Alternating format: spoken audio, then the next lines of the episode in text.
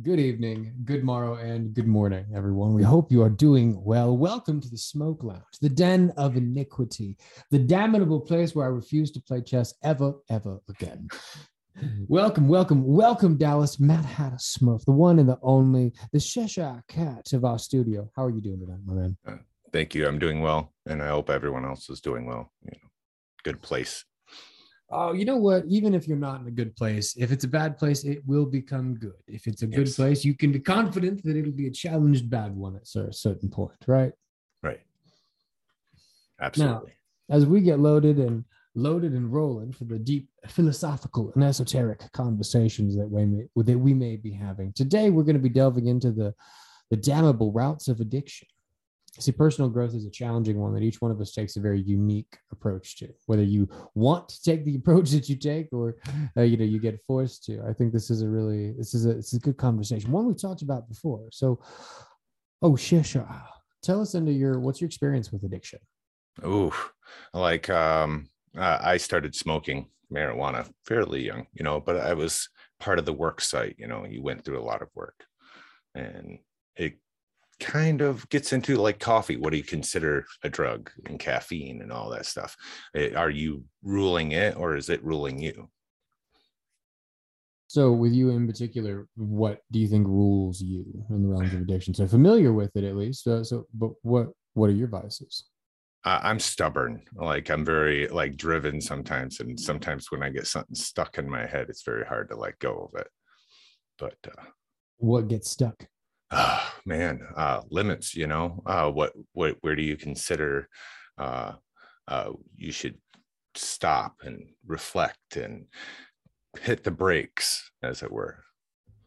Now what causes you in places where you know irrespective of your your consideration what causes you to hit the brakes in situations where you, you start to maybe notice the either the moments of addictions or points where you're like okay i need to check myself well from my own experiences even you know growing up and stuff like that that things i didn't really have influence on right and then at that point should probably hit the brakes try to slow down reflect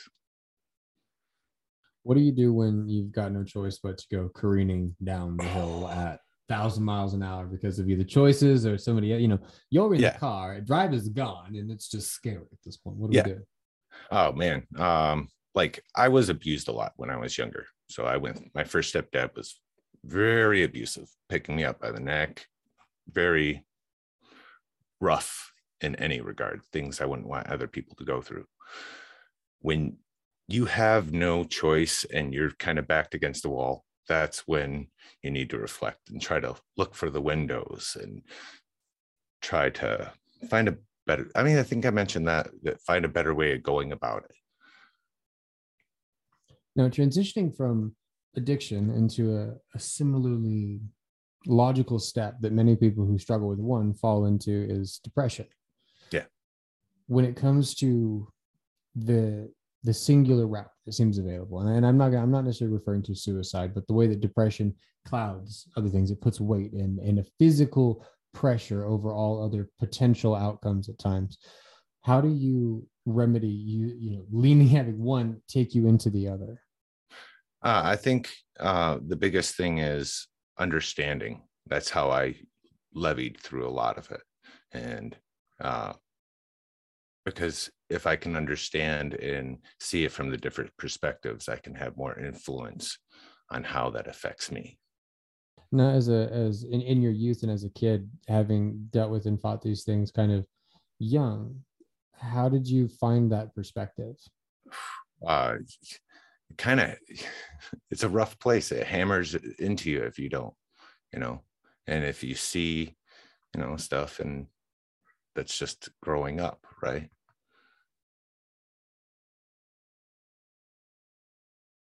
so I, I went through like three different stepfathers uh, go into the like see a couple different dynamics and co- uh, social uh, culture things.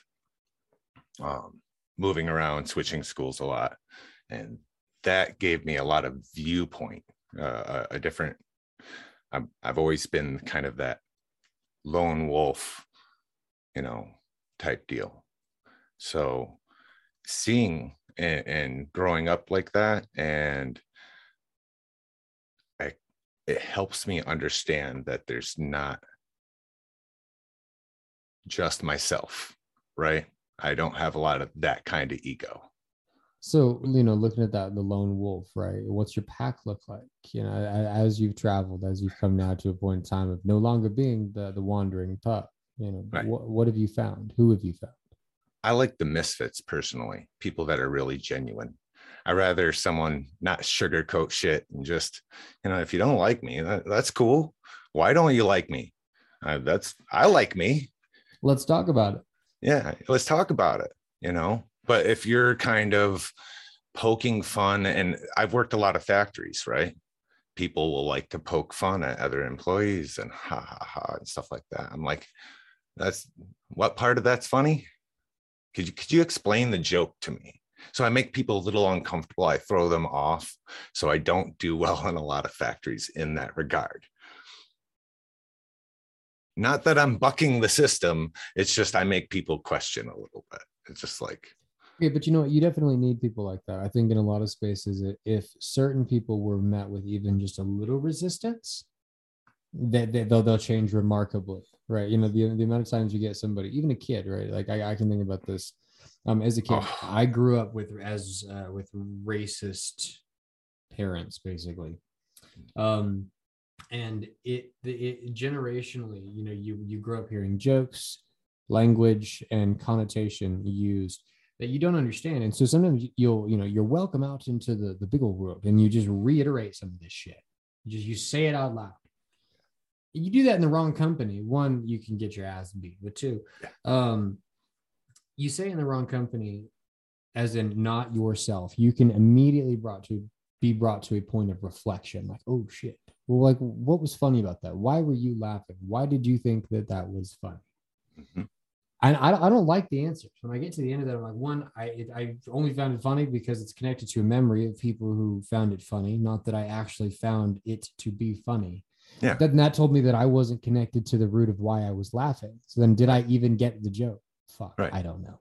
Yeah, but and then it comes full circle again, and I I like that whole that that's a lot of my spiritual thing. It's been on this full circle of the phoenix, you know, taking this idea, bringing it flourish, and letting it die and then so it can be reborn again i love the analogy of the phoenix. In fact our own um, delphi ducrete who is now aura aura dayspring was once a phoenix and has now risen to the state of celestial. And and so the the analogy and the story of the phoenix is incredible. Mm-hmm. absolutely incredible. So delving into your spirituality this is an interesting one. So have you i know we've talked a bit about it before and i'm, I'm always going to kind of take a crack at this one where i can what kind of you know have you have you practiced magic? Have you engaged yeah. in a physical you know study of such things and, and use in ritualistic setting? Yeah absolutely. Um so I, I, was in a house that it was very un, not understood. So a lot of my altars and spiritual stuff became more of my inter, inner temple and i would meditate on that and i would see that inside of myself and i've gotten i have my inner space and my the outer space right how do you uh, how do you celebrate and engage with that outer space when in you know oh, company? Old traditions you know making people uh, feel welcome making space for them. Uh, are they hungry? Do you want some tea coffee? Share a bowl? So i think what, what, what you're saying is i will be visiting you very soon. Yeah yeah. Oh no that's phenomenal. I love that. I love so where have uh where has your spirituality delved and kind of come to battle with varying aspects of your personality? Right. Um it's mainly clashing against other people sometimes because i have funny lines hard lines you know my my hard uh uh things that people shouldn't pass. And then i have my you know softer lines that people let's share this space and see what rooms we can reside together in and how can we make some awesome artwork or whatever you know share that space the whole what's a hard line for you? Oh um when anyone wants to push their will on me most of the time i'll, I'll give you well like if i can help you i will. In any way why are you gonna try to hurt me and take me you know uh, that kind of stuff inflicting pain. If you're trying to just hurt me and that's uh that would almost devil's advocate it, right? So what if it is just, you know, what if they are inflicting their will upon you, but it is not a not a harmful infliction?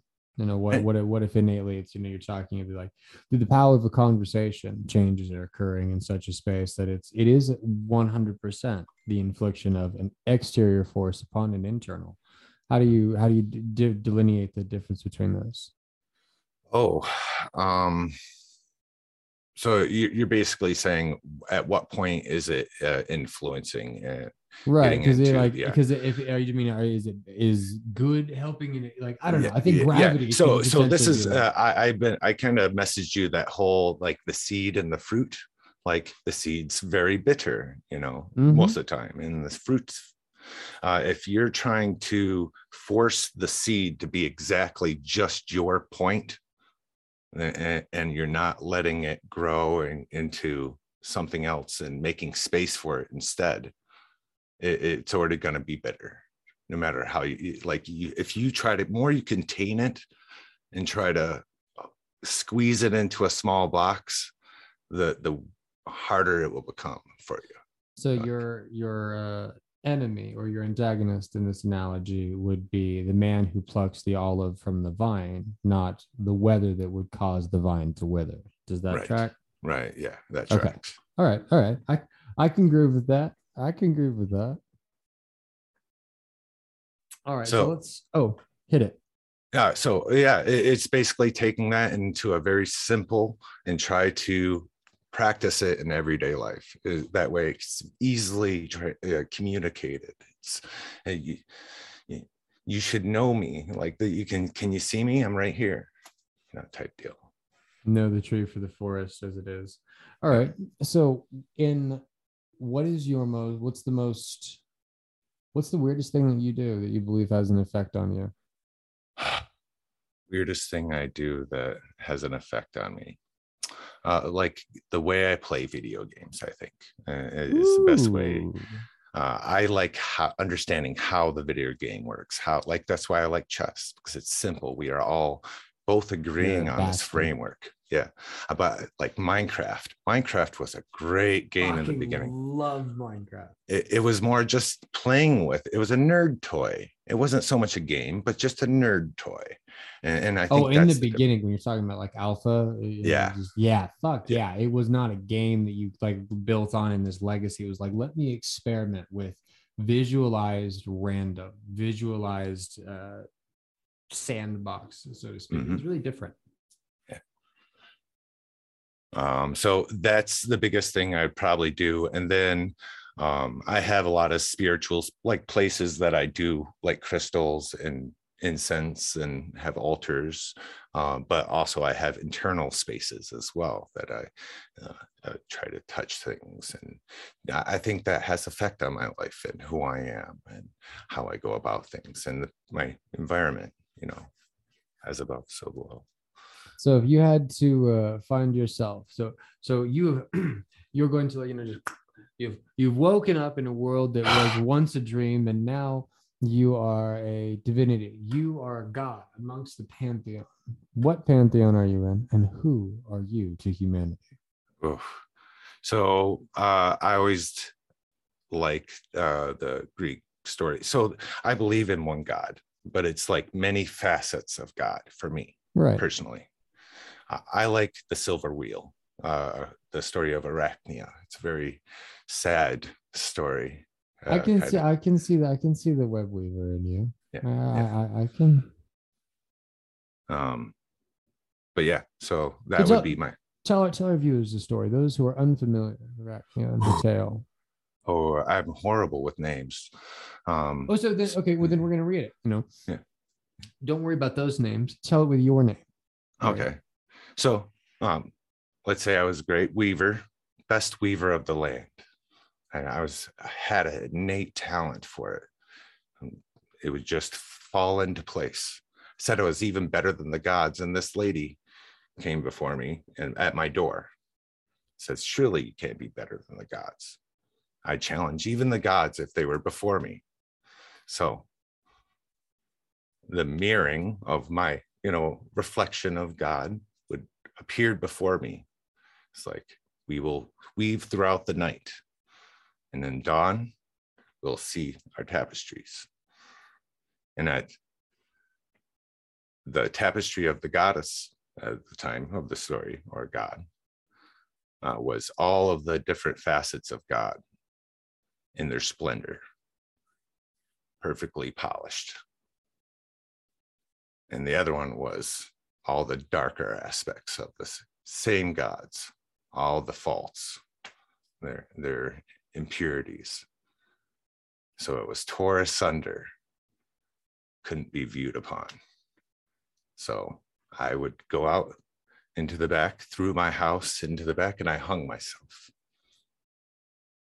And the god took pity and made into a dark body, but forever to wave, weave beautiful tapestries in the sun. And there, I retold it and changed it. And so the retelling and continued telling of the web weaver and the keeper and challenger who could find such beauty in truth that even those wielders of truth themselves felt it needed to veil, hide, and keep it tucked asunder, always present in every home and every place, never without its purpose, but always out of reach. Thank you very much for that retelling. I appreciate. I like. I like that. What a wonderful answer. And I, I like. I've always liked her. She's neutral, like really. Um, touch, touch, touch prideful, but I believe rightfully so. Yeah, right, humil- yeah. humility too is is the whole the whole story of humility. You see that a lot in the Greek mythos. There's this regular like human characteristic, and then here's the immediate reflection of like how that the not necessarily the negativity to it, like oh yeah, bad aspect to this, you get punished. I can think to like Narcissus and Echo.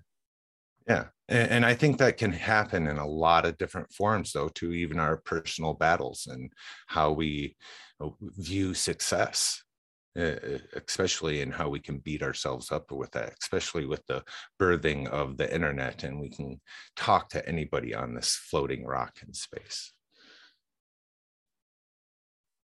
Pardon me, I need more coffee, most definitely and immediately.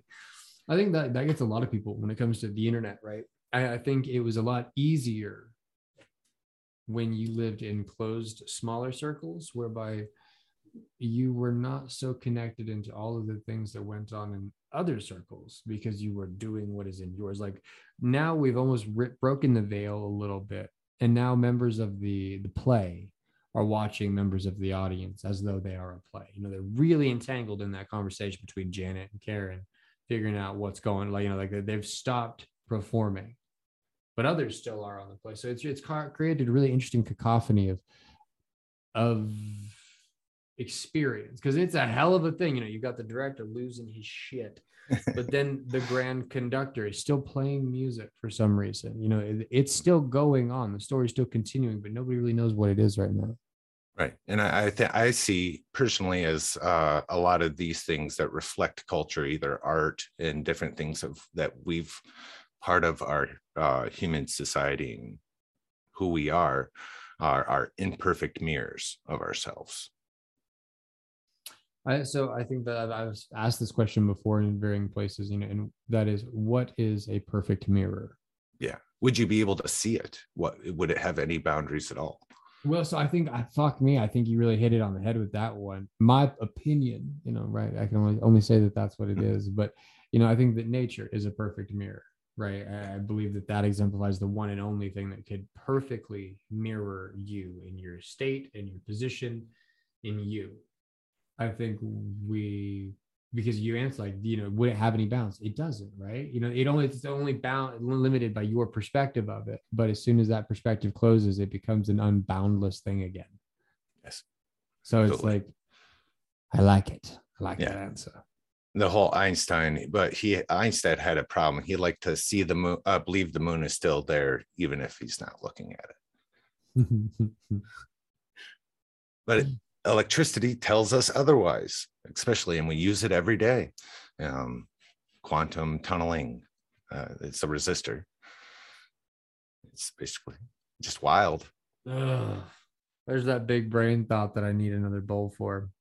Well, and today for our chatter with Hanta, this is what we're going to wrap up and conclude this conversation with. But I'm going to leave it with this beautiful space. Let's cl- close us out, Cheshire, my boy. What are we going to? How are we going to send them off?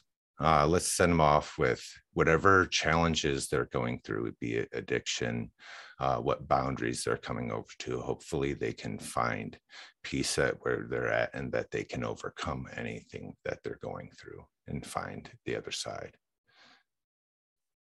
So mote it be. May you receive those beautiful words and the wisdom by which they've come as a, a vagabond, a traveler, and one sexy radio voice, motherfucker. We're happy to have you here. Thank you for your time. And I look forward to next week, next week's episode, whatever that may entail and cover. Cheers. Cheers. Many blessings.